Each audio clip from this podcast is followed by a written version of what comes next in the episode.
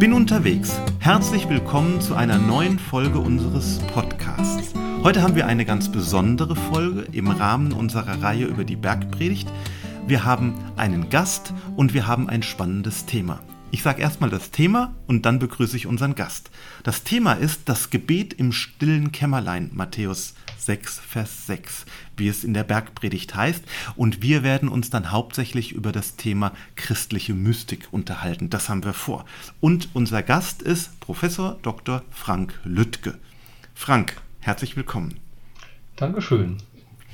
Du bist Professor für Kirchengeschichte und vielleicht wäre es am Anfang erstmal gut, dich ein bisschen kennenzulernen. Du lehrst in Marburg an der Evangelischen Hochschule in Tabor. Kannst du ein paar Takte zu dir sagen, was du machst, was dich ausmacht? Ja, gerne. Also ich, äh, wie Gerson gesagt hat, ich unterrichte an der Evangelischen Hochschule Tabor, eine kleine private pietistische Hochschule in Marburg mit 150 Studierenden. Mein Schwerpunkt ist da die Kirchengeschichte. Ich erzähle also, was in den letzten 2000 Jahren so auf dem christlichen Sektor passiert ist. Darin habe ich auch noch einen besonderen Schwerpunkt. Das ist eine Forschungsstelle Neupietismus, die sich speziell mit der Gemeinschaftsbewegung beschäftigt. Also mit landeskirchlichen Gemeinschaften und ihrer Frömmigkeit. Da versuchen wir hier ein bisschen mehr wissenschaftlich zu erfahren. Und ich komme auch selbst aus der Bewegung, aus Wolfsburg, dort aus der Stadtmission, bin da zum Glauben an Jesus gekommen. Und ja, das ist mir ein großes Herzensanliegen, diese persönliche Beziehung zu Gott, die wir haben können, auch jetzt denkerisch nachzuvollziehen und anderen Menschen nahezubringen. Und das macht mir Spaß und deswegen freue ich mich, dass ich hier lehren darf.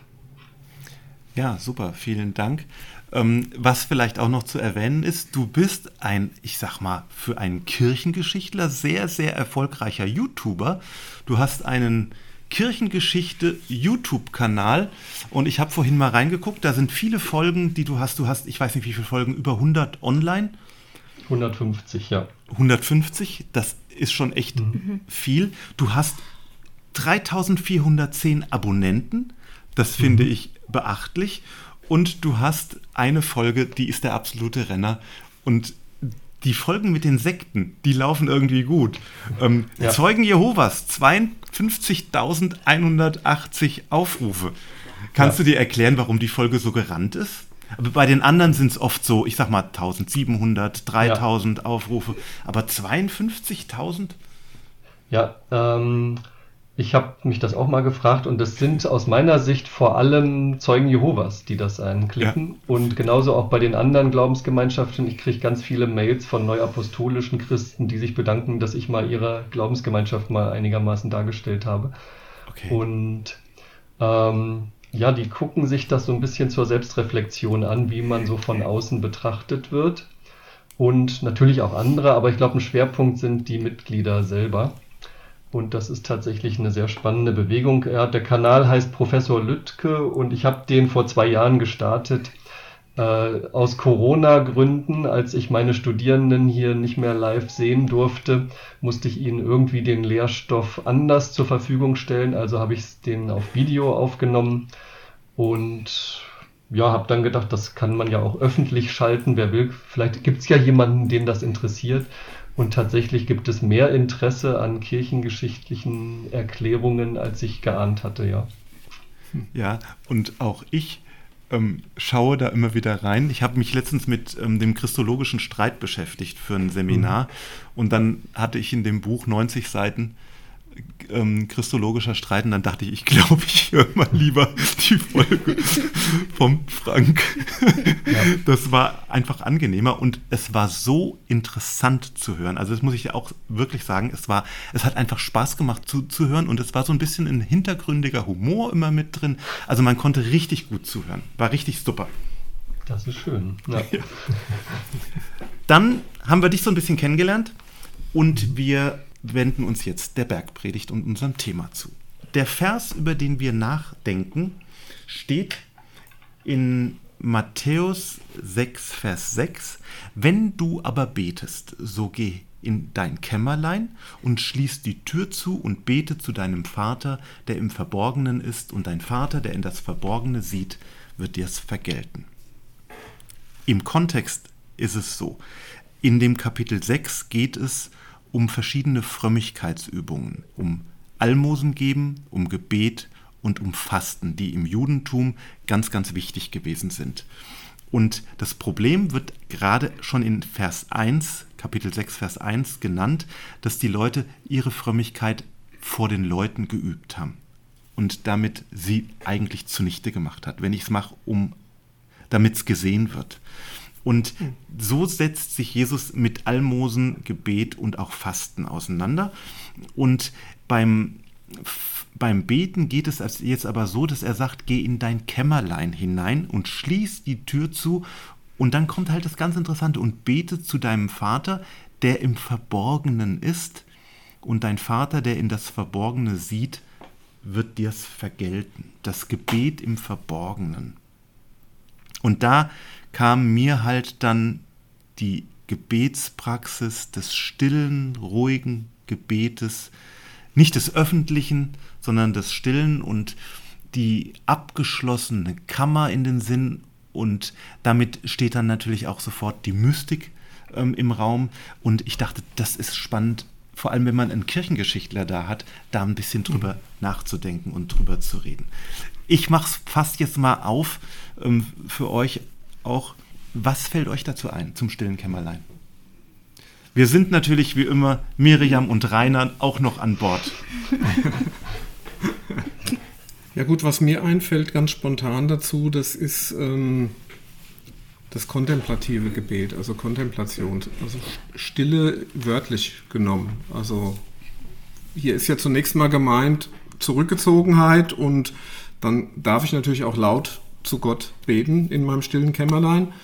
Aber mir persönlich geht es seit ein, zwei Jahren irgendwie so, dass ich das mit dem Lautbeten irgendwie Probleme habe, sowohl in Gesellschaft als auch alleine, dass ich eher still werden will und still werde vor Gott irgendwie. Also das finde ich spannend und wir haben jetzt zwar nur den Vers 6 als zentralen Text heute, aber zwei Verse weiter in Vers 8b, sage ich jetzt mal so, steht ja, denn euer Vater weiß genau, was ihr braucht, bevor ihr ihn um etwas bittet. Und das war für mich so ein bisschen so ein, so ein Schlüsselding, wie ich diesen Vers gelesen habe, dass ich dachte, was soll ich jetzt meine Bitten vortragen, wenn Gott das eh weiß. Mhm. Also kann ich im Grunde vor ihm still werden und er weiß, was mir fehlt und was mhm. ich brauche. Das ist mhm. so mein Umgang damit, so ein bisschen. Mhm. Ja, aus meiner Zeit aus dem Jugendkreis und später auch in den Hauskreisen war auch ähm, einfach stille Zeit ein Thema. Also nicht, dass wir das dort praktiziert hätten, aber das ist einfach ein Element, was in unseren Gemeindekreisen etabliert ist. Man kann mhm. davon sprechen und jeder weiß, was gemeint ist. Mhm. Also einfach eine, eine gewisse einen Zeitraum, den man sich am Tag freischaufelt, um in irgendeiner Form in Begegnung mit Gott zu treten, sei es Bibeltext lesen, eine Auslegung dazu, Lieder hören und so weiter. Und natürlich beten selbst auch. Ja. Hm. Also ich finde das interessant, dass ähm, geh in dein Kämmerlein. Was ist denn eigentlich ein Kämmerlein? Das ist ja ein Wort, was wir heute gar nicht mehr benutzen. Hat mhm. einer von euch ein Kämmerlein? Tameion heißt das auf Griechisch, das ist eigentlich so die Vorratskammer. Das ist im Grunde ist das, ich, ich weiß das manchmal noch, als meine Frau, als wir junge kleine Säuglingskinder hatten und das Chaos total war, dann hat sie manchmal sich in die Speisekammer zurückgezogen, um überhaupt noch mal eine ruhige Minute zu haben. Und das ist irgendwie so der innerste Raum im Haus, der keine Fenster mehr hat wo, wo man eigentlich nicht reingucken kann, wo es kühl und dunkel ist. Und ja, wo man sich normalerweise nicht aufhält, wo einen auch keiner sucht. Das ist mhm. irgendwie das Versteck im Haus sozusagen, ja, der, mhm. hin, der innerste, hinterste Raum. Und da will Gott gefunden werden. Äh, da ist die Zeit für die Stille, der Raum für die stille Zeit, weil da kein anderer mehr reinguckt und was zu sagen hat. Und ja, da will Gott uns einladen, dass wir da hingehen. Und da steht ja auch in dem Text, schließt die Tür zu. Ja. Ja. Also das heißt, das dunkle Kämmerlein, was ein bisschen kühler ist, wo die Lebensmittelvorräte sind, und dann mach aber auch noch die Tür zu, dass sich da keiner findet, dass du wirklich Ruhe Ja. hast. Und das kann man ja auch übertragen. Also, Also eigentlich heißt es, wenn du beten willst, versteck dich, dass dich keiner findet. Ja, stimmt. ja. Also suche die Abgeschiedenheit irgendwie. Ja. Mhm. Ja. Genau, um, um ungestört zu sein auch, ne? Mhm. Ja. Ja, ich habe ein Zitat von Franz Jalitsch gefunden in dem Buch ähm, Der kontemplative Weg. Da sagt er genau dasselbe. Kammer bedeutet hier Vorratskammer oder Speisekammer ohne Fenster. Wenn auch die Tür noch geschlossen ist, kann man weder hinaus noch hineinschauen. Und das ist auch interessant für das persönliche Gebet. Deshalb machen wir ja vielleicht auch die Augen zu beim Beten. Ja, genau. Ja, also es hat ja einen tiefen Sinn. Hm. Und wir machen die Augen ja zu, um nicht abgelenkt zu werden, um, um in uns hineinzugehen. Ja.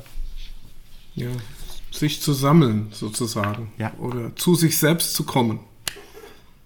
Ich finde, diesen, seitdem ist mir dieser Begriff, ähm, dass man zu sich kommt. Also wenn einer wieder sein Bewusstsein erlangt, sozusagen, dann kommt er zu sich. Und so äh, finde ich auch, dass man beim, beim Beten dann zu sich kommt.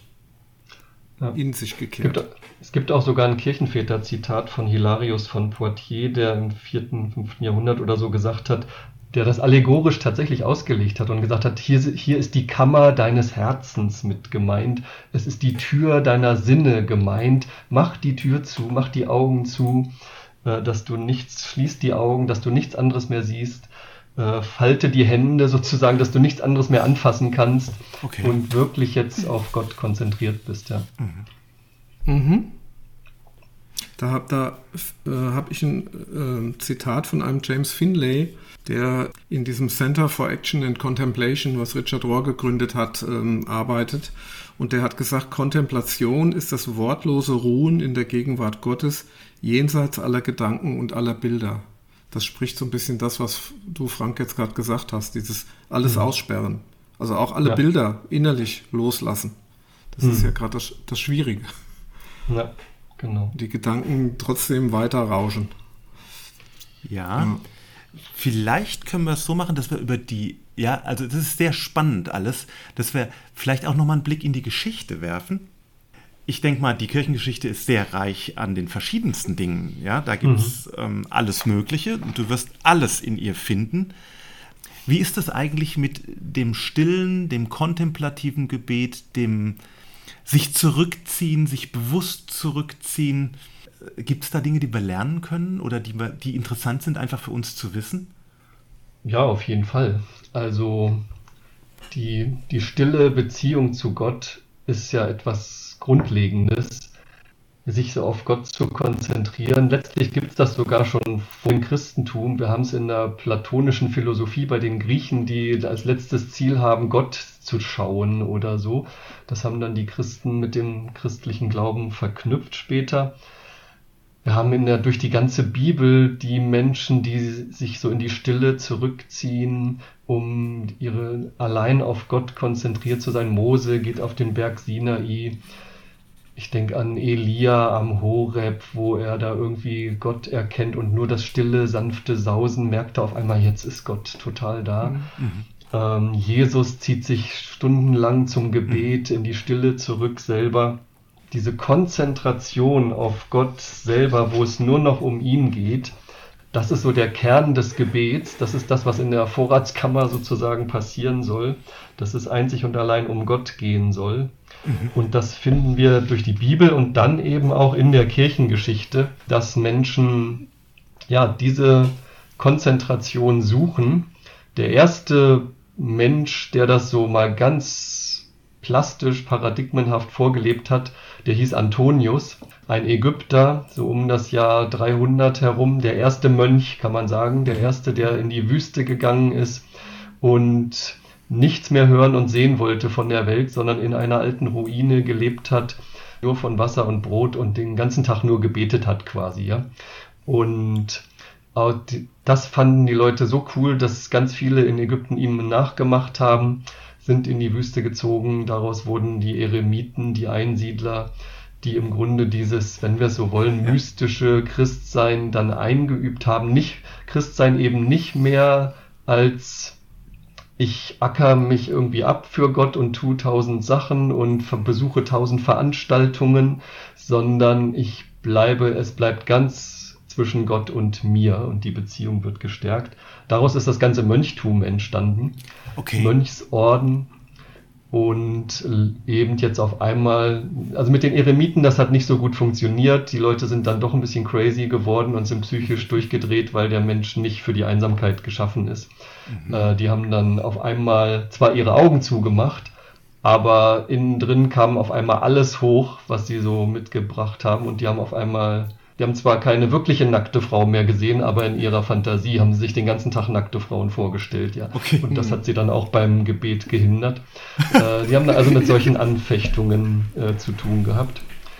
Von daher hilft es auch, wenn man ein bisschen in Gemeinschaft fromm ist und sich so ein bisschen helfen und beseelsorgen kann. Und das, so sind dann Klöster entstanden. Gemeinsame Konzentration auf Gott, wo man sich auch mal aussprechen kann zwischendurch und so. Ja, okay.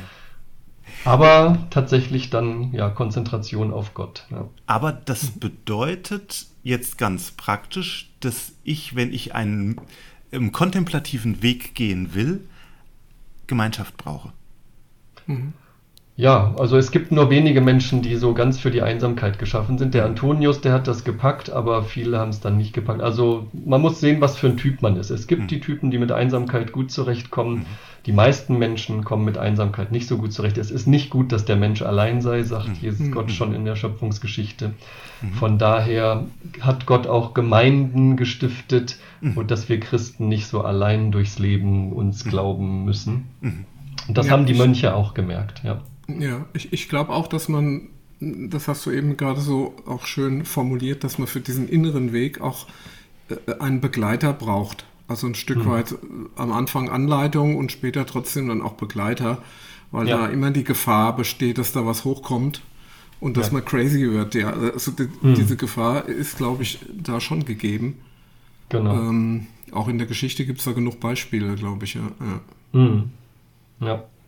Ja, das ist ganz wichtig, äh, Seelsorge zu haben, Begleitung, auch jemand, der einem mal einen guten geistlichen Rat gibt, weil wir alle stolpern uns so in die Gottesbeziehung hinein und jeder macht das, wie er es so denkt und ja, wir können total viel von anderen lernen und das mhm. haben die Mönche auch gemerkt, deswegen haben sie gesagt, ich gehe in ein Kloster, da habe ich einen Abt, einen Chef, der geistlich erfahren ist und wenn ich irgendwie durchdrehe, dann hilft er mir wieder klar zu sein und so. Das hat dann viel besser funktioniert und trotzdem hat man dann seine Gebetszeiten gehabt, seine Konzentration auf Gott. Man war, jeder Mönch hat sein stilles Kämmerlein gehabt, seine Zelle, sein Kellion. Mhm. Und sie haben versucht, das umzusetzen, was in Matthäus 6, Vers 6 steht.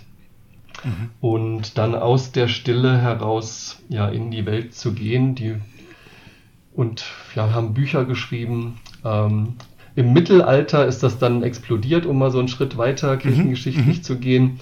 Da entsteht dann das, was wir tatsächlich dann die Mystik nennen. Den Begriff gab es vorher, glaube ich, noch gar nicht so. Mystik.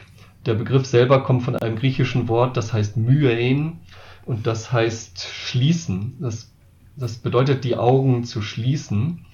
Ähm, man schließt sich ab von der Welt, man schließt ja, die Tür ab, eben in seinem stillen mhm. Kämmerlein. Um die Welt nicht mehr, um nicht mehr so viele Eindrücke zu haben. Mhm. Und um sich besser auf Gott konzentrieren zu können, schließt man die Augen und die Eindrücke und konzentriert sich auf Gott. Und gerade so im 12., 13., 14. Jahrhundert ist so eine richtige Welle von mystischen Schriften, die entstehen von Leuten, die gesagt haben, ich habe mich von der Welt abgeschlossen und oh, und jetzt ist mir eine ganze Welt aufgegangen. Mhm. Äh, Gott ist mir begegnet. Leute haben Visionen und schreiben die auf. Ähm, Leute kriegen total tolle philosophische Einsichten auf einmal in dieser abgeschlossenen Stille. Leute verstehen die Bibel besser. Bernhard von Clairvaux, so ein großer Mystiker im 12. Jahrhundert, der schreibt auf einmal 80 Predigten über das hohe Lied Salomos. Das sind acht Kapitel in der Bibel, ja. Und das sind, ist ja Liebesgedichte, sind das eigentlich, mhm. ja. für ihn ist jedes, jeder Vers dieser Liebesgedichte eine Hinführung zu der persönlichen Liebesbeziehung zu Gott und er kann gar nicht mehr aufhören, darüber zu, davon zu schwärmen und so. Und es gibt in einem Kloster bei Eisleben in Helfta gibt es ein paar Nonnen, die schreiben auch, sag ich mal, richtige fast erotische Romane über ihre Gottesbeziehung, wie Jesus sie küsst und wie sie in seinem Schoß sitzen und wie, wie sie umarmt werden von ihm und alles total auf diese persönliche Jesus-Beziehung ähm, mhm. konzentriert. Aber ist das ähm, nicht auch ein bisschen strange? Das ist total strange. Viele können auch bis heute damit nichts anfangen. ähm, das ist auf einmal eine ganz andere Art von Frömmigkeit ja. als so diese Kirchenfrömmigkeit. So, okay. ne? Mhm. Die kirchliche Frömmigkeit ist halt, ich halte die zehn Gebote, ich gehe sonntags zum Gottesdienst, ich höre mir eine gute Predigt an und ich erziehe meine Kinder christlich so. Aber dieses schwärmerisch verliebte, verliebt in Gott sein sozusagen, das fanden viele schon sehr komisch und es finden auch heute bis viele komisch. Wenn, wir haben das heute oft so in unseren Worship-Liedern, mhm. Jesus, okay. ich liebe nur dich mhm. oder so, ne? Und dann kommt mal so ein normaler Kirchenchrist in unseren Gemeinschaftsworship und der denkt, was ist denn das hier für eine abgedrehte Art von Glaube oder so, sind die alle ein bisschen verrückt. Aber das kommt aus der Mystik, würde ich sagen. Äh, Mystik heißt persönliche Liebesbeziehung zu Gott. Und das ja, haben manche richtig extrem erforscht, ja. Und das geht dann im abgeschlossenen Kämmerlein. Das heißt, auch wenn ich die Augen zumache, dann, genau. ähm, das ist im Prinzip der Weg dahin, dass ich ähm, mich auf mich, meinen Seelengrund besinne und plötzlich eine tiefe Liebe zu Jesus bekomme. Hm. Das ist der, der innere Weg sozusagen. Ja. Also ja. Worship wäre mir das nach außen gekehrte mehr, so diese mhm. Gemeinschaftsempfindung ja. auch. Mhm. Ich glaube, die äh, Worship lebt ja sehr stark auch davon, ähm, dass man das halt mit vielen feiert und ähm, dieses Gruppenerlebnis, diese Gruppendynamik, die dann stattfindet, ja. ähm, äh, die dann ja die Begeisterung auch auslöst und, und mhm. äh, ja, genau. Und, und, bei, bei dem Kontemplativen nenne ich es jetzt erstmal vorsichtig, nicht gleich Mystik, weil das schon nochmal, glaube ich, eine andere mhm. Ebene ist auch. Ähm, äh, da geht es mehr um das Innere und ähm, was auch meine Frage jetzt nochmal an, an dich, Frank, mit der, ähm, gibt es da eine, kann man das zeitlich irgendwie festmachen, wann die Loslösung nur vom nach innen gehen hin zum, jetzt muss ich auch nach außen gehen? Also Stichwort Ora et Labora, also dass man mhm. sagt, also nicht nur Gebet und nicht nur Verinnerlichung und, und so weiter, äh, Eremiten-Dasein und so weiter, sondern, sondern Jesus hat ja auch, ist ja auch nach außen gegangen. Er, er ja. war ja für die Menschen da und, und irgendwann haben es, sagen wir mal, die Mystiker auch gemerkt. Ja.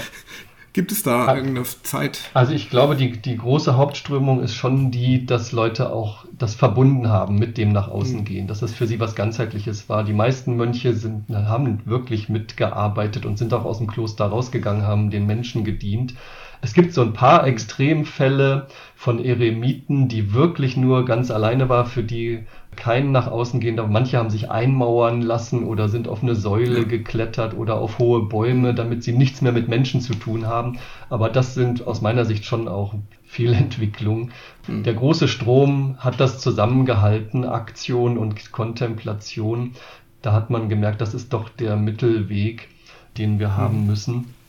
Und das hat dann eben auch die Leute inspiriert, diese Vorbilder, die das geschafft haben, zusammenzuhalten es gibt auch immer die, die Mystiker, die das leben. Und dann gibt es noch die theologischen Mystiker, die das reflektieren, was passiert da jetzt okay. eigentlich gerade. Okay. Ne? Mhm. Das ist auch noch eine spannende mhm. Sache. Und da sind eben auch berühmte Schriften entstanden. Äh, Meister Eckhart ist so ein typischer Mystiker, der das eben auch theologisch mal alles aufgedröselt hat, was da eigentlich gerade mit ihm passiert, wenn er in der stillen Zeit mit Jesus ist.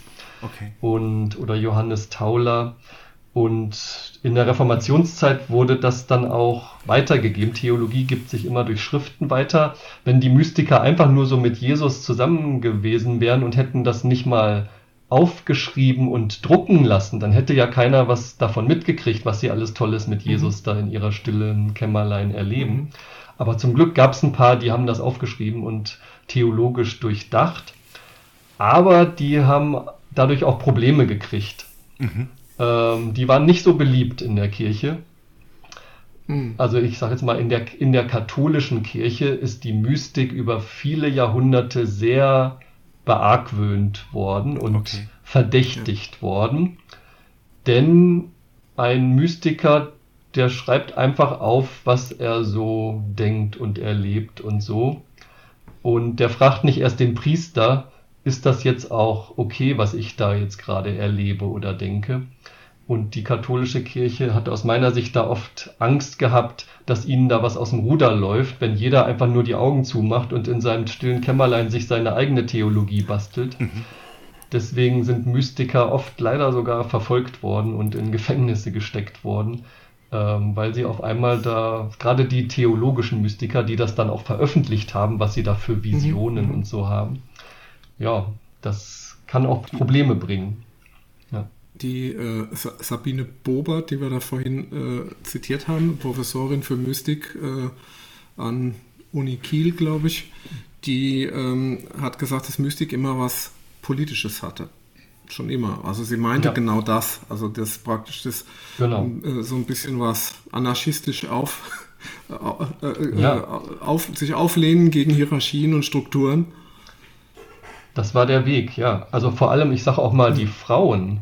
Äh, das Interessante ja, ist, es gibt ja. im Mittelalter vor allem Mystikerinnen, ja. Äh, die hätten Theolog mhm. als die wären nie Theologieprofessorin geworden, das war verboten. Aber eine Frau, die Visionen hat, da dachte man, oh, da ist jetzt Gott im Spiel, dann müssen wir uns die Frau mal anhören. Wir würden zwar nie ein theologisches Buch von einer Frau lesen, mhm. aber ein Buch, wo eine Frau uns ähm, Visionen erzählt, die sie mit Jesus persönlich erlebt hat, vielleicht ist da doch irgendwie was dran und so. Und so haben manche Frauen gerade Mystikerinnen dann tolle theologische Bücher drucken lassen können, obwohl sie Frauen waren. Und immer unter dem Vorbehalt, dass die Inquisition es ihnen erlaubt und dass sie da nicht irgendwie. Ähm, es ist ja immer eine Angst dann dabei gewesen, wahrscheinlich. Ne? Genau. Also sie brauchten, die meisten, auch die Frauen, brauchten so einen Fürsprecher, einen mhm. Mann, einen mhm. theologisch anerkannten Mann, der immer dann gesagt hat, irgend so ein Abt oder so, der sagt, ja, macht euch keine Sorgen um Hildegard von Bingen, ja. die ist zwar ein bisschen komisch, aber ich habe das geprüft, äh, das dürft ihr ruhig lesen oder okay. so. Ne? Ja, ja. Ja, kannst du dann gedacht, kannst du genau ein paar Namen nennen? Also Hildegard von Bingen fällt mir ein, dann Theresa von Avila wahrscheinlich. Mhm. Juliana von ja, Norwich. Genau die. In, es gab dann noch Mechthild von Magdeburg, Stimmt. Mechthild von Hackte, Hackeborn und so. Also da ah, ja. waren einige dabei. Ähm, spannend ist, dass wenn man sich die Reformationszeit dann anguckt, dass tatsächlich Luther und einige andere sehr inspiriert sind von diesen ähm, Schriften. Luther selber hat eine ganz berühmte mystische Schrift, die Theologia Deutsch, selber herausgegeben, äh, 1516 noch.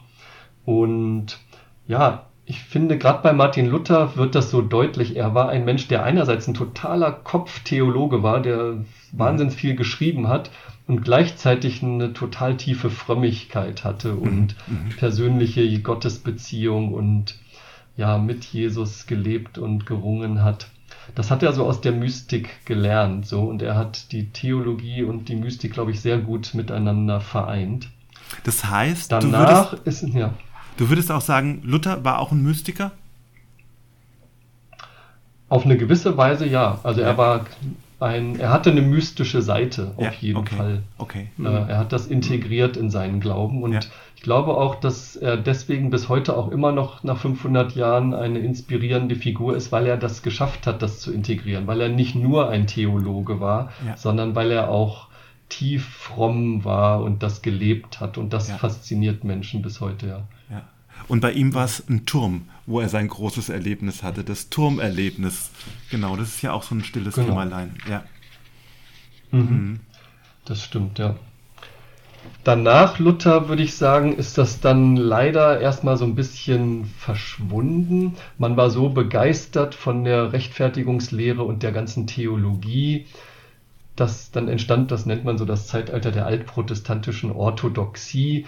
Orthodoxie heißt rechte Lehre. Da kam es erstmal nur so darauf an, dass man die richtige Theologie hatte und mhm. richtig im Kopf gedacht hat.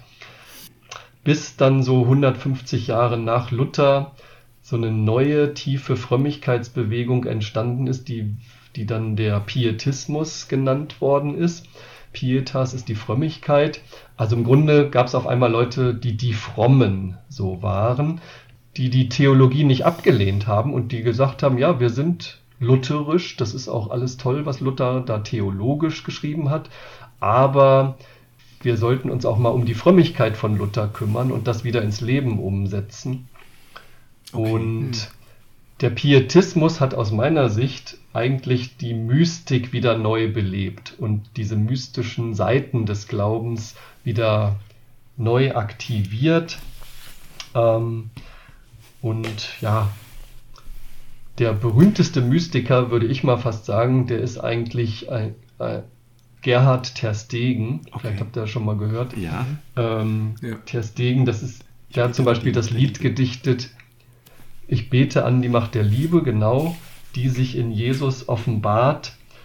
Da, es geht dann weiter, ich, ich gebe mich hin dem freien Triebe, wodurch ich Wurm geliebet werde. Ich will, anstatt an mich zu denken, ins Meer der Liebe mich versenken. Das ist so ja. eine wahnsinnsmystische Formulierung. Ja. Sich ins Meer der ja. Liebe versenken. Mhm. Oder wir singen es auch oft so in unseren Gemeinden, Gott ist gegenwärtig. Das ist so der Schlager von Gerhard Terstegen, ein wahnsinns mystisches Lied Wer ihn kennt, wer ihn nennt, schlag die Augen nieder, macht die Augen zu, ja, werd ein Mystiker und okay. dann, ja, du durchdringest alles, lass dein schönstes Licht, der Herr berühren mein Gesicht, äh, total gefühlvoll so nach mhm. innen, ich mach die Augen zu, lass mich so still und froh deine Strahlen fassen und dich wirken lassen. Okay. Ist jetzt ganz gar nicht mehr verkopft, sondern ganz emotional, ja. gefühlvoll. So, ne? das, das erinnert allerdings auch an modernen Worship. An ja. Ja, ja, schon auch. Ne? Unbedingt. Ja. Also ich kenne sehr, sehr viele Lieder, die diese Intimität auch beschreiben. Ja. Ähm, mhm. und ich, du hattest es zu Beginn gesagt, ich kann mir sehr gut vorstellen, dass es für Außenstehende sehr befremdlich ist, wenn man dazu mhm. hört ja in dieser gedachten Beziehung, die keiner sehen kann von außen, ja so so emotionsvoll zu, zu reden und zu sein, ja. Hm. Ich, ähm, ja. Also ich finde, das Zentralwort der Mystik ist eigentlich die Liebe, diese Liebesbeziehung zu Gott und ja. es, es, hat tatsächlich ja wirklich was, manchmal richtig was Erotisches, was, was wir da singen, mhm. äh, wie wir unsere Liebe zu Jesus beschreiben. Und das äh, ist so in der normalkirchlichen Frömmigkeit ja nicht so ausgeprägt oder wird, ja. wird für viele mhm. befremdlicher. Ja, okay. Und wie ging es dann weiter? Also der Pietismus, jetzt, das ist ja die Bewegung, aus der wir als Gemeinschaftsbewegung eigentlich kommen. Mhm. Ja, das ist ja genau. unsere, also ich würde mich, wenn mich irgendjemand fragen würde, als Pietisten bezeichnen. Ja. ja. Ähm, deshalb ist es sehr spannend Auch zu hören. Wenn man es dann erklären müsste, was es ist. Ja. Ja, ja. es kommt immer auf den ja. Kontext an, ja. Aber das ist dann sehr spannend zu hören, dass ja der Pietismus im Prinzip die Mystik in der Zeit der lutherschen Orthodoxie ähm, neu entdeckt hat. Oder sein, ja. ihre, seine Wurzeln da hatte. Das Flämmchen hat ähm, am Leben erhalten. Mhm. Ja, kann man sagen. Also gerade die Pietisten, die Frommen, haben so das mystische Liebe zu Gott Erbe sozusagen wieder neu entflammt und ähm, haben das gelebt, haben das versucht ins Leben umzusetzen, eben auch nicht nur im stillen Kämmerlein, sie waren gleichzeitig auch sehr aktiv, Aktion ja. und Kontemplation wieder miteinander verbunden. Und das hat sich dann in den weiteren Strömungen bis in den, was ich das nenne, Neupietismus mhm. dann weiter äh, weitergetragen. Im 19. Jahrhundert hat man das dann die Heiligungsbewegung genannt. Okay. Ähm, das waren mhm. eben dann fromme Menschen, die gesagt haben, ja, mein Leben soll durch und durch von Gott durchdrungen sein. Ich möchte heilig sein. Äh, Gott sagt das schon, 3. Mose 19, ihr sollt heilig sein, denn ich bin heilig. Heilig heißt ja im Grunde etwas wieder zu spiegeln von Gottes Wesen. Dazu muss man nah an ihm dran sein. Und das war so die Sehnsucht, eine mystische Sehnsucht aus der tiefen inneren Beziehung zu Gott, dann auch was nach außen wachsen zu lassen. Daraus ist dann eigentlich die Gemeinschaftsbewegung geworden, äh, zu, in der wir heute so stehen. Ich würde also sagen, die Gemeinschaftsbewegung ist tatsächlich so die innerkirchliche, fromme Bewegung, die dieses Erbe der tiefen persönlichen Liebesbeziehung zu Jesus wachhält und weiterträgt. Und in dem Sinne könnte man als Fremdwort sagen, das mystische Erbe, auch wenn wir dieses Wort nicht benutzen in unserem Gemeindealltag. Aber im Grunde sind wir das. Wir sind die Mystiker in der evangelischen Kirche, ja. Oder ein Teil der Das wollte ich gerade sagen, in der evangelischen Kirche, genau, weil in der katholischen Kirche ging das ja durch die ja. verschiedenen Orden auch durchaus weiter. Also da ja, genau. ist es, es nicht so abgerissen, glaube ich, ja. Das stimmt. Also die, das Mönchtum, was es bis heute gibt, das hat dieses mhm. mystische Erbe weitergetragen und ich sag mal, diese Attraktivität von Anselm Grün zum Beispiel, da im Kloster Münster-Schwarzach, das ist genau dieser tiefe Frömmigkeitsbezug, der da gelebt wird. Also im Katholizismus hat sich das durchs Mönchtum vor allem gehalten, im evangelischen Bereich durch den Pietismus, ja. Spannend. Das ist mhm. spannend. Das ist echt mhm. spannend. Ja. Das heißt, wir sind eigentlich Mystiker und wissen es gar nicht so richtig. ja, die meisten wissen es nicht, ja. Ja, und wir können lernen, einfach ja. Hemmungen, was diesen Begriff angeht, abzubauen. Ja. Weil ich glaube, ähm, mhm. es geht bei vielen irgendwie eine falsche Kassette los, wenn sie den Namen oder das Wort Mystik hören. Und ähm, ja, man kann sich da so ein bisschen ja. vertraut damit machen. Also ich glaube, ich weiß nicht, ob die Leute gar keine Vorstellung haben, wenn sie den Begriff Mystik hören, oder man hat halt, ja, was nennen wir denn etwas Mystisches, ist etwas so total Schwammiges, mhm. total Komisches, Geheimnisvoll. Irgendwie, ich sehe nur so ein paar Farben vor mir ja, und ja. irgendwie ätherische ja. Gesänge oder mhm. so, aber das ist es nicht. Mhm. Ah, ich glaube mal, die meisten würden es vielleicht mit Esoterik eher in Verbindung bringen als mit Pietismus. Ja. ja, oder mit Katholizismus. Ist, ja, also, oder mit Katholizismus. Dass man an, an gregorianische Gesänge denkt, wenn man Mystik hört oder sowas. Ja. ja. Und das ist auch natürlich nicht von der Hand zu weisen. Es gibt auch eine esoterische mhm. Mystik. Es gibt äh, Esoteriker, die mit Jesus gar nichts zu tun haben oder mit der Bibel und die trotzdem und die aber genauso die Augen zumachen und mal so in sich hineinhören, was da so alles rumschwebt und vielleicht Kontakt zu irgendwelchen überirdischen Wesen suchen oder mhm. so. Ne? Mhm. Äh, da gibt, es gibt eine nicht-christliche mystische Versuche sozusagen, mit dem Übernatürlichen in Verbindung zu kommen. Und das ist natürlich auch eine Gefahr, würde ich jetzt mal sagen.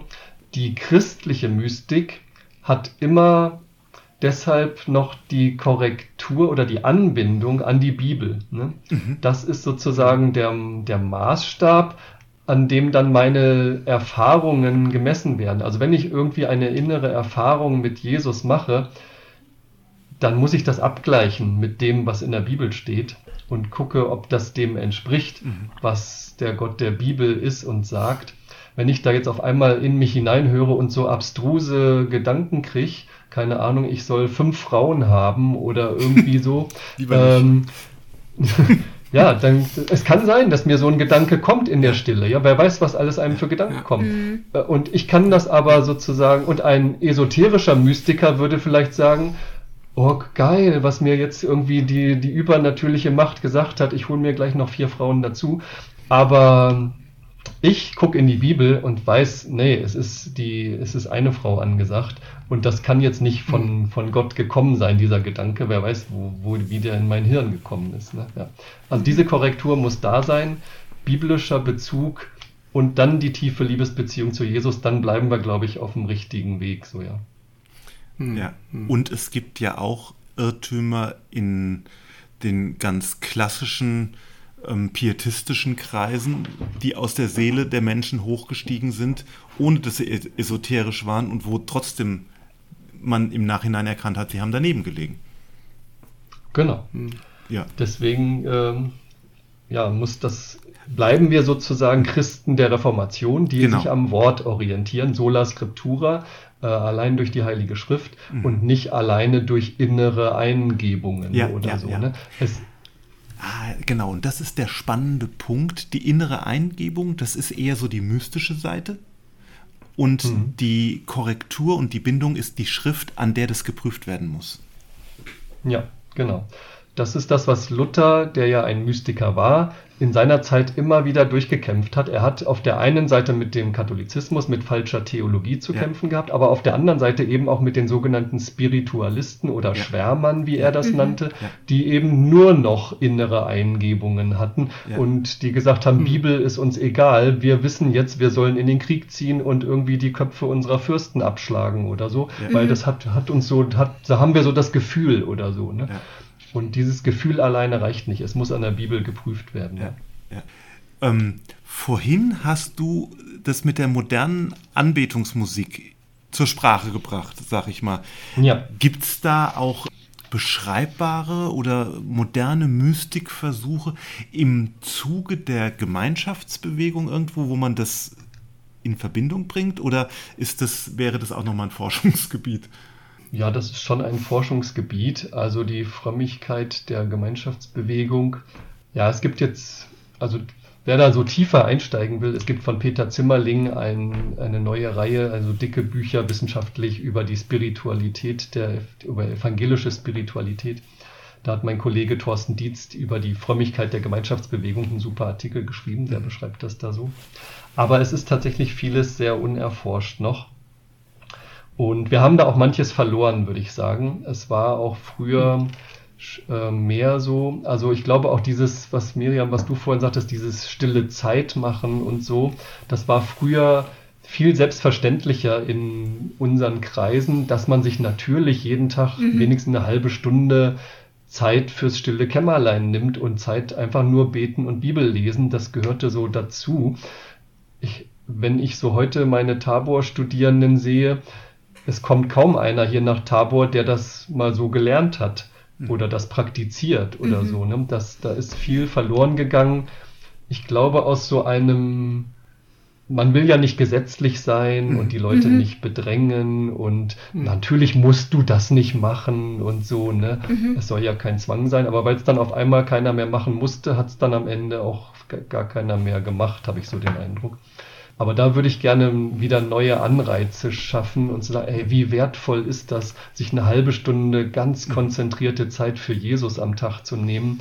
Macht das doch, es lohnt sich total. Ne? Also da, ich glaube, da müssen wir einfach wieder ganz neu werben dafür, um diese mystische Seite des Glaubens wieder zu erwecken. Ja. Ja, vielleicht war es auch die Reglementierung. Also ich fand das früher, in, als ich in Jugendkreiszeiten noch war, äh, immer sehr, da war klar, wie das auszusehen hatte. Ja, man hatte halt in der Bibel Ja. zu lesen und sowas und ähm, ja, ehrlich gesagt, das, da habe ich noch nie einen richtigen Zugang zu gefunden. Ja, und, und morgens schon gar nicht. aber aber ähm, jetzt zum Beispiel so eine Gebetszeit äh, sich zu nehmen, jetzt mit zunehmendem Alter kommt der, der immer stärker werdende Wunsch und ich muss feststellen, der innere Schweinehund wehrt sich gewaltig. Ja. Ja.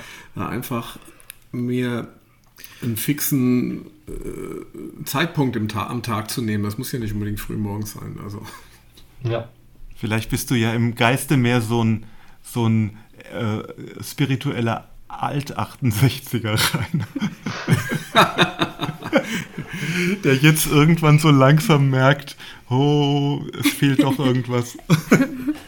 Nee, du, aber, aber das ist, äh, das habe ich jetzt zum Beispiel ein, ein ehemaliger Pfarrer, also schon drei Pfarrergenerationen vor, vor dem jetzigen Pfarrer hier im Ort, der hat das auch mal gesagt, dass er im Alter plötzlich die Losungen wieder entdeckt hat. Ja, also ähm, das ist anscheinend nichts Ungewöhnliches, dass man im Alter wieder bestimmte Sachen entdeckt und äh, bestimmte Rituale wieder belebt sozusagen. Wobei, äh, wie gesagt, das Bibellesen gehört jetzt bei mir nicht dazu. Ähm, weil das für Also mich so auch- sehr stark ja. mit Intellekt verbunden ist. Also mit Durchdenken oder so. Ja, ich lese schon in der Bibel natürlich, aber das ist mehr so ein, so wie wir das jetzt hier machen, so exegetisch oder so, ja. Sich mit einem Bibeltext beschäftigen. Aber, aber diese, diese stille Zeit empfinde ich im Moment mehr so als einfach stille werden vor Gott. Mhm. Ja. Solange wie. Also ich finde, das ist auch irgendwie so ein Wert unserer heutigen Zeit, dass man diese Einseitigkeit aufgebrochen hat. Also früher war es vielleicht tatsächlich mhm. so, es gab nur den einen Weg, wie man fromm sein konnte, mhm. mach, les mhm. Bibel und bete mit, mhm. mit den Lichtstrahlen vom EC oder so. Ähm, ja. Und äh, Und ich, heute gibt es diese Bücher Neun Wege, Gott zu lieben ja. oder so. Ne? Mhm. Und jetzt wird gesagt, also du kannst, meinetwegen kannst du immer noch stille Zeit mit der Bibel machen, aber du kannst auch Worship-Lieder hören und eine mhm. halbe Stunde sich so auf Jesus konzentrieren. Oder du gehst in den Wald und machst dein persönliches Gebet in der Natur oder so. Und das ist auch so. Jeder ist ein anderer Typ. Die Frage ist aber sozusagen, aber, aber ja, der Kern, denke ich, ist, wo hast du dein Kämmerlein oder wie sieht dein Kämmerlein aus? Irgendein Kämmerlein brauchst du. Wie, wo hast du hm. den persönlichen Kontakt mit Jesus? Und für den einen ist es Beten und Bibellesen, für den anderen ist es vielleicht, ich habe das mal so gelernt, dann irgendwann bei so einem Klosteraufenthalt, einfach so dieses Herzensgebet, das ist, was viele so mhm. heute praktizieren, einfach nur ja gar nicht große tolle Sätze machen, sondern einfach nur immer so mit dem Atem zusammen zu beten, Herr Jesus, erbarme dich meiner oder so, ne? Mhm. Ähm, oder ich mache das manchmal, dass ich einfach nur Jesus Christus einfach nur hin und her mit meinem Atem bete und ihn aufsauge sozusagen. Ähm, mhm. Christus, Jesus ähm, und mich, mich so wieder in Einklang mit Jesus bringe. Das ist was total Mystisches was ich nie gelernt habe in meinem EC-Jugendkreis mhm. früher. Aber was ich jetzt merke, das kann ein vertiefender Zugang zu Jesus sein, heute immer noch. Ja? Mhm. Kann meine Liebe zu und, ihm Und das stärken. Interessante ist, es, ma es macht tatsächlich was mit dem, ja. der es praktiziert. Also das verändert genau. was. Ich habe, ähm, äh, als, als ich vor jetzt mittlerweile schon fast 18 Jahren ähm, eine Arbeitsstelle verloren habe und nicht mehr wusste, mich an verschiedenen Stellen beworben habe und, und irgendwie in so, einer, in so einem Loch war, und dann habe ich damals mhm. Spaziergänge gemacht, so, so, so sogenannte Gehmeditation und habe äh, immer auch im, im Schrittrhythmus, im Atemrhythmus, äh, mein Herr und mein Gott, nimm mich mir und mach mich ganz zu eigen dir. Und dann haben sich plötzlich Türen mhm. geöffnet, ähm, die ich nicht für möglich hielt. Also ja, Selbstständigkeit zum Beispiel, ja, hätte ich mir damals überhaupt nie freiwillig vorstellen mhm. können. Und Gott hat ja. mich jetzt so lange da durchgetragen, diese vielen Jahre. Mhm. Ähm, ja. Und ähm, das, das macht tatsächlich was mit einem. Auch wenn es nur so ein mhm. Satz ist oder ein Vers ist. Ja. Ja. ja. Frank, du hast gerade. Hauptsache, man wird auf. Mhm. Du hast gerade Herzensgebet gesagt. Kannst du dann noch mal zwei, drei Takte zu sagen? Ähm, ich hatte letztens im Hauskreis das jemandem versucht zu erklären und bin auf großes Unverständnis gestoßen, wie man mhm. denn ständig, also wenn ich mit meiner Frau rede, sage ich ja auch nicht ständig Beate, Beate, Beate, Beate, Beate, sondern ja. ähm, das ähm, sorgte für große Irritationen, dass man immer den gleichen ja. Namen sagt oder sowas. Kannst du einen Takt genau. dazu sagen? Mhm. Ja, gerne. Also der Ursprung, soweit ich das sehe, ist im Neuen Testament. Da heißt es mal im 1. Thessalonicher 5, Vers 17, betet ohne Unterlass. Ja? Und da fragt man sich ja, wie soll das denn gehen? Mhm. Betet ohne aufzuhören. Das soll ich jetzt den ganzen Tag immer nur beten, beten, beten, beten, brabbeln, brabbeln. Ähm, und es geht darum, wie kann ich eine ununterbrochene Beziehung zu Gott leben sozusagen. Und daraus hat sich das dann entwickelt, dass man sozusagen ja sowas einübt, so etwas zu beten, zu sprechen, was dann sozusagen fast innerlich weiter betet in einem, während man andere Sachen dann auch macht. Dann gehe ich zum Kochen und in, in mir betet es fast die ganze Zeit weiter Jesus Christus. Das ist wie so ein Nachhall oder so. Ne? Mhm. Und dadurch haben viele das entdeckt, das hält mich tatsächlich in so einer Dauergegenwart zu Jesus. Und viele haben damit gute Erfahrungen gemacht. Andere können damit gar nichts anfangen. Es ist wieder einer dieser mhm. neuen Wege, Gott zu lieben, würde ich sagen. Ne? Und manche, mhm. für manche ist das ein total gutes Ding, um sich so bewusst zu machen, Jesus ist jetzt da und ich bin mit ihm verbunden. Da muss jeder seinen Weg finden. Dieses Herzensgebet ist dann im 19. Jahrhundert auf einmal total populär geworden. Da gibt es ein so ein Buch, das heißt Aufrichtige Erzählungen eines russischen Pilgers, wo der das so erzählt, wie er das so eingeübt hat. Und das hat total viele Leute inspiriert und ist jetzt auf einmal heute so der totale Renner. Weil viele merken, das ist für mich ein Ding geworden. Es ist gar nicht in unserer Tradition, in unserer evangelischen Tradition, es kommt eher aus der orthodoxen mhm. Kirche. Mhm. Aber ich glaube, viele evangelische Christen entdecken das gerade und ich würde es empfehlen, probiert, man müsste es einfach mal ausprobieren, ob das für einen selber was ist. Ja. Ich habe das Buch übrigens gelesen. Das ist wirklich ein schönes Buch und man kann viel dabei mhm. lernen, ja. ja. Den russischen Pilger. Mir kommt gerade, warum das eventuell so angesagt ist, weil mir selber geht es auch so, dass ich mich relativ schnell ablenken lasse. Und mhm. das zentriert ja. Also und ja. Äh, dass die Aufmerksamkeitsspanne heute ja immer kürzer und immer kürzer wird, weil es immer, immer mehr Eindrücke gibt. Ja, da wird man nebenher noch mhm. einen Podcast gehört und dann wird dann noch irgendwo noch mal auf YouTube was Spannendes und dann kriegt man eine WhatsApp und und und. Das geht ja den ganzen Tag ja. so. Äh, und, ja. und das ist ja was, was einen auf den Punkt zentriert irgendwo. Es hat ja kontemplatives Gebet hat ja auch immer was mit Konzentration zu tun.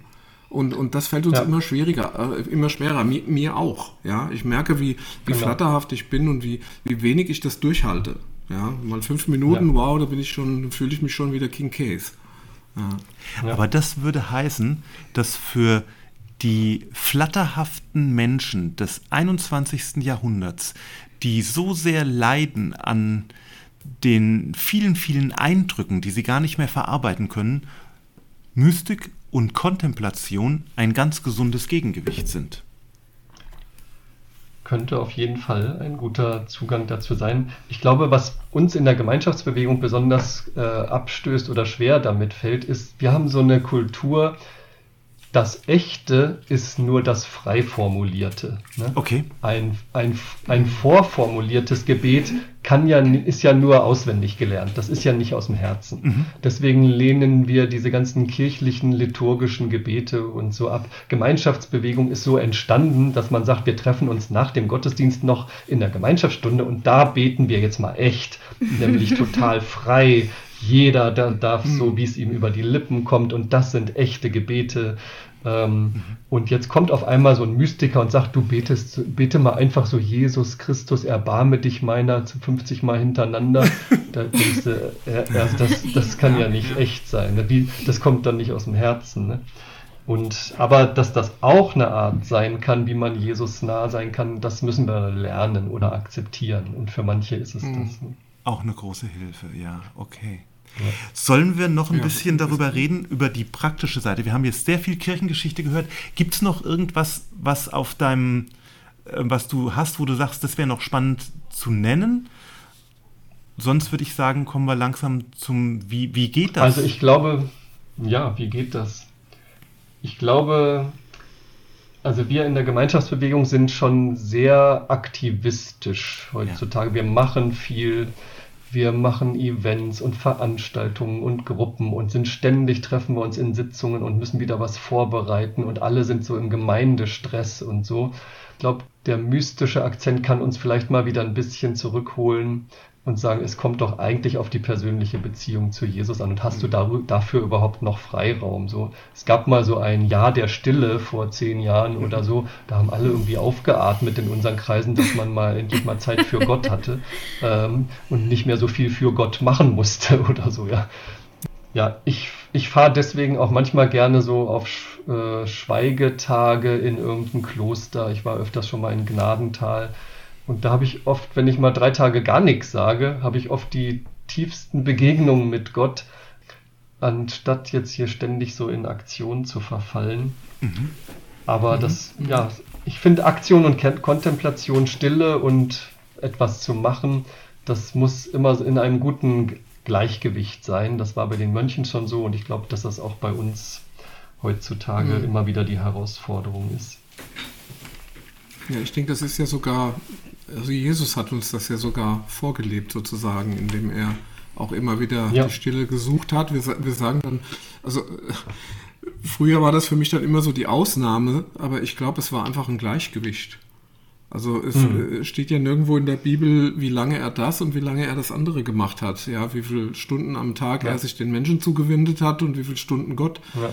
Also von daher denke ich mal, es kommt auf die, auf die, die Ausgewogenheit an. Ja. Und, und ja. das Zusammenkommen mit Menschen dann wieder, also das oder für Menschen da sein, das erdet ja dann auch wieder. Also wenn man dann überlegt, das bringt einen wieder ein bisschen weg zu, oder, oder von der Gefahr zu vergeistigt irgendwie zu sein, mhm. ja. Ja. Ich, ich denke auch gerade, also ich finde das besonders für, für Leute, die im geistlichen Dienst sind oder mhm. sehr engagierte Mitarbeiter oder so die große Herausforderung. Ne? Nicht, nicht immer nur für Jesus was zu machen, sondern bei Jesus zu sein und seine Gegenwart zu genießen und sich von ihm lieben zu lassen. Und das ist ja so Gelassenheit ist so ein ganz typisches mystisches Wort bei den mhm. Mystikern des Mittelalters. Lass doch mal Gott was machen und versuch nicht immer alles selber zu machen. Mhm. Und es gibt so ein ganz tolles Zitat von Meister Eckhart, 12. Jahrhundert, der sagt, Gott ist immer in uns, aber wir sind so selten zu Hause. Okay. Gott ist immer in uns, aber wir sind so selten zu Hause. Gott sitzt den ganzen Tag im stillen Kämmerlein und wartet, wann der Frank endlich mal reinkommt mhm. äh, und mal sich Zeit nimmt dafür, ja. Gott ist im stillen Kämmerlein schon immer, mhm. aber wir sind so ja. selten zu Hause. Mhm. Und das ist vielleicht die Herausforderung, ihn mal wieder zu besuchen, ja. Ja, du hast jetzt gerade mit der geistlichen Leitung so ein, so ein Thema angesprochen, das mich bewegt. Mhm. Ja, also das mhm. ähm, gerade auch als Gegengewicht zum stillen Kämmerlein, weil für mich ist Lobpreisleitung, ich mache das äh, im Gottesdienst. Ich mache das sehr gerne, das ist meine Leidenschaft. Mhm. Gleichzeitig habe ich jetzt gemerkt, dass ich mit dem Vers, den wir heute bearbeiten, im stillen Kämmerlein, da erstmal in einem Widerspruch stehe und sage, naja, sorry, ich stehe ja. aber irgendwie auf der Bühne und da mhm, jetzt ja. gleichzeitig im stillen Kämmerlein, also auch den Anspruch zu erheben, das aber auch sehr demütig und ähm, quasi unsichtbar zu machen, auch immer in der Spannung zwischen, bin ich da jetzt als Person dort, als Miriam, oder wirkt Gott gerade durch mich? Hm. Ja, was ja, ja, auch schwierig ist, da eine Balance zu finden, mal so und mal so, mal gelingt es mal weniger.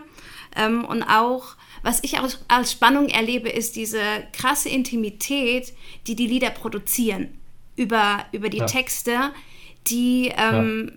die aber, ich sage mal, in den allermeisten Fällen eigentlich nicht ehrlich oder von Herzen ist. Und ich finde auch, es muss da gar nicht hin. Ja, das ist mhm. ja meine persönliche mhm. Beziehung. Und die so offen zu tragen in, in ja. eine Gruppe von Menschen rein, das ist für mich, wird immer schwieriger. Ich habe das früher unbedacht gemacht, merke aber, dass ich da mich immer mehr versperre gegen. Ja, mhm. und jetzt haben wir viel drüber geredet und ich finde es jetzt total interessant, eben dieses Öffentlichsein auf der Bühne, auch als Künstler als Pendant mhm. zu sehen oder als Ergänzung zum tatsächlich stillen Kämmerlein zu Hause. Mhm. Dann wird es für mich jetzt gerade eine ja. ganz runde Sache. Mhm. Mhm. Genau, das heißt, wenn du Jesus nur oder deine Beziehung nur über den Lobpreis in der Gemeinde, den du auch noch gestaltest, mhm. läuft, haben wir wieder das Problem, was Jesus in Kapitel 6, Vers 1 angesprochen hat, mit dem nach außen. Genau, ja. Ja. Dass du deine Frömmigkeit nach außen lebst. Mhm. Es ist vielleicht doch aktuell, was in der Bergpredigt da steht. ähm, Auf jeden Fall. Ja. Also ich finde hier gerade bei dem Lob, ich finde das ein total super Thema, was du anschneidest. Ich finde Lobpreis ist eigentlich ja totale Mystik, totales auf Gott konzentriert sein, die Liebesbeziehung zu Jesus ausdrücken und dann auf der Bühne zu stehen, ist fast ein Widerspruch. Genau, das, genau, das ist, das äh, zerreißt äh, mich manchmal, ja, weil, genau, ja. ja. Genau. Also ich finde das, das Entscheidende, ich finde das beste Lied bei der ganzen Sache ist äh, von Matt Redman, uh, The Heart of Worship. Mhm. Ähm, it, it's, When the Music Fades, genau. Ja. Es, es, geht nur, es geht nur um dich, Jesus. Ne? Und mm. wo mhm. Matt Redman, der jetzt sogar noch berühmt damit wird, dass mm. er so mhm. toll seine Jesus-Beziehung da auf der mhm. Bühne zelebriert, ähm, wie der immer, ich glaube, man muss das sehr gut reflektieren und vielleicht sogar Supervision haben oder begleit, geistlich mm. begleitet werden als, äh, als Lobpreisleiter, dass man sich da nichts auf sich selber einbildet und ja wirklich darum ringt, dass die Leute zu Jesus geführt werden und nicht zur Begeisterung über die Lobpreisband oder so. Ne? Mhm. Ne? Und ja. Ähm, ja. ja. Das und es ist ja dann gibt ja auch immer mehr Musiker, die das, die das reflektieren im Moment. Also Johannes Falk und, und ähm, äh, andere, die, die da mit ihrer eigenen äh, Karriere sozusagen auch da kritisch umgehen mittlerweile und das hinterfragen hm. ein Stück weit. Ich weiß gar nicht mehr, wer es gesagt hat. In irgendeinem Podcast habe ich das gehört, dass jemand aus der Szene gesagt hat, dass teilweise Jugendliche nichts mehr aus der Bibel wissen, mhm. sondern die Lobpreistexte mit Bibel gleichsetzen sozusagen. Also das ist ihre, ja. Also wenn, wenn, wenn Sie was vom Glauben, dann, dann zitieren Sie einen Lobpreistext sozusagen als Stadt. Ja. Und da wird's dann, da gibt es dann irgendwie. Ja, ich habe noch einen interessanten Gedanken.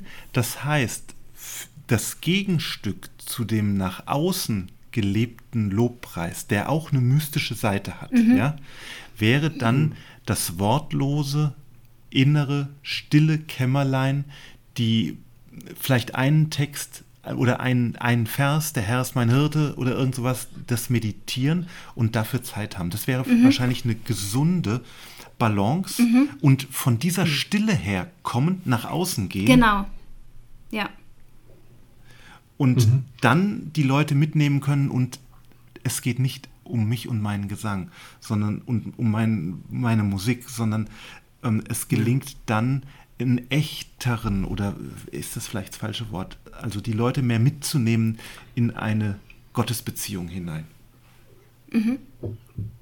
Ja, also ich glaube auch, dass diesen, dass wir vielleicht viel stärker in unseren Gottesdiensten noch Räume der Stille mhm. eröffnen mhm. müssten und nicht immer nur Programmpunkt nach Programmpunkt und sondern ich glaube, es kann manchmal, ja, lassen wir doch mal auch mal zwei, drei Minuten wenigstens mal Raum, dass Gott mal reden kann, in der Stille, zu jedem persönlich. Ach, ich rede doch ähm, so gern.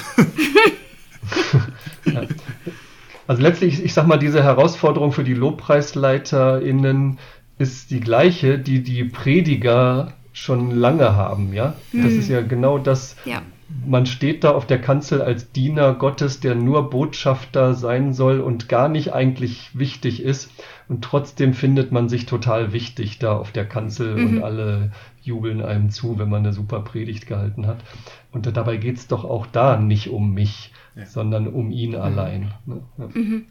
Es gibt ja, also das kostet ja auch viel Energie. Also sowohl die Mu Musik zu machen oder den Lobpreisleitung als auch die Predigt das ist ja was, du, du, gibst ja dann ganz viel raus, auch selbst wenn du jetzt sozusagen nur im besten Falle Medium bist, sozusagen für Gottes Wort oder sowas, mhm. aber, mhm. aber es strengt einen selber ja auch an. Und deshalb ja. finde ich das unglaublich wichtig, dass es dann auch Zeiten gibt, wo ich mich ähm, sozusagen bei Gott anlehnen kann und nichts machen muss. Weil das ist ja das, was ja. das Gebet auch für mich bedeutet. Ich muss hier keine Leistung bringen. Ja, ich bin einfach bei ja. Gott und er liebt mich mhm. und er wartet im stillen Kämmerlein. Das ist ein super Bild, Frank, das finde ich total super. Äh, und und er, er denkt nur, Mensch, Rainer, jetzt mach mal einen Schritt langsamer, schalt mal einen Gang zurück und komm mal zu mir. Ja, ich will doch mhm, nur genau. dich mal im Arm nehmen oder so und fertig. Und, mhm. und dieses ja. in den Arm genommen fühlen von Gott, das gibt dann so viel Kraft, ja, dass ich dann schon wieder die Füße nicht mehr stillhalten kann. Ja. Hm. okay. Kommen wir zum Schluss. Mhm. Ich habe noch einen Vers gefunden, ähm, über den wir hier schon mal geredet haben, der mir plötzlich eine ganz neue Dimension aufschließt und man müsste eigentlich die Folge nochmal neu machen. Und zwar heißt es bei den Seligpreisungen, selig sind die reinen Herzens sind, denn sie werden Gott schauen. Und hm. das beschreibt eigentlich Mystik. Also der Wunsch des Mystikers hm. ist, Gott zu schauen, könnte man sagen. Ja. Und der Weg dorthin über die Stille ist auch, so geht es mir, wenn ich still werde, es fällt mir extrem schwer. Wenn, also wenn ich wirklich versuche, still zu werden, nicht irgendwas zu denken, dann bedeutet das, dass ich ähm, so nach sieben Sekunden geht das Gedankenkarussell los und nach 20 Sekunden fällt mir irgendwas ein, wo ich dachte, oh nein, was hast du dem denn gesagt? Oder irgendwie so. Dann kommt die Sündenerkenntnis relativ schnell bei mir immer. Vielleicht ist es auch meine Prägung. Ja. Und ähm, das hängt ja schon zusammen. Selig sind die reinen Herzens sind, denn sie werden Gott schauen. Das ist ein mystischer Vers aus den Seligpreisungen. Mhm. Ja, und das ist letztlich auch das Ziel unserer Existenz, einmal mit Gott so vereinigt zu sein, mhm. wo man sich einfach nur anguckt und Gott schaut, wo, der, wo gar keine Worte mehr gebraucht werden. Das, das ist dann Beten über Worte hinaus. Ne? Mhm. Äh, einfach nur sich anschauen und alles ist damit gesagt, sozusagen. Ne? Das ist der End, das ist das Ziel der Ewigkeit. Ja. Genau. Frank, dann danken wir dir von ganzem Herzen, dass du da gewesen bist in unserem Podcast. Ähm, es war eine sehr, sehr spannende Folge für mich. Es hat Spaß gemacht, einen Gang durch 2000 Jahre Kirchengeschichte zu machen in einem kurzen Ritt und unter ähm, dem, der Perspektive Mystik. Vielen, vielen Dank und liebe Gerne. Hörerinnen und Hörer, ähm, man kann unseren Podcast abonnieren. Das ist eine große Hilfe, dann kriegt ihr mit, wann die nächste Folge erscheint und bleibt uns gewogen. Und außerdem könnt ihr uns auch per E-Mail erreichen unter ähm, podcast.evg-lachen.de. Bis bald.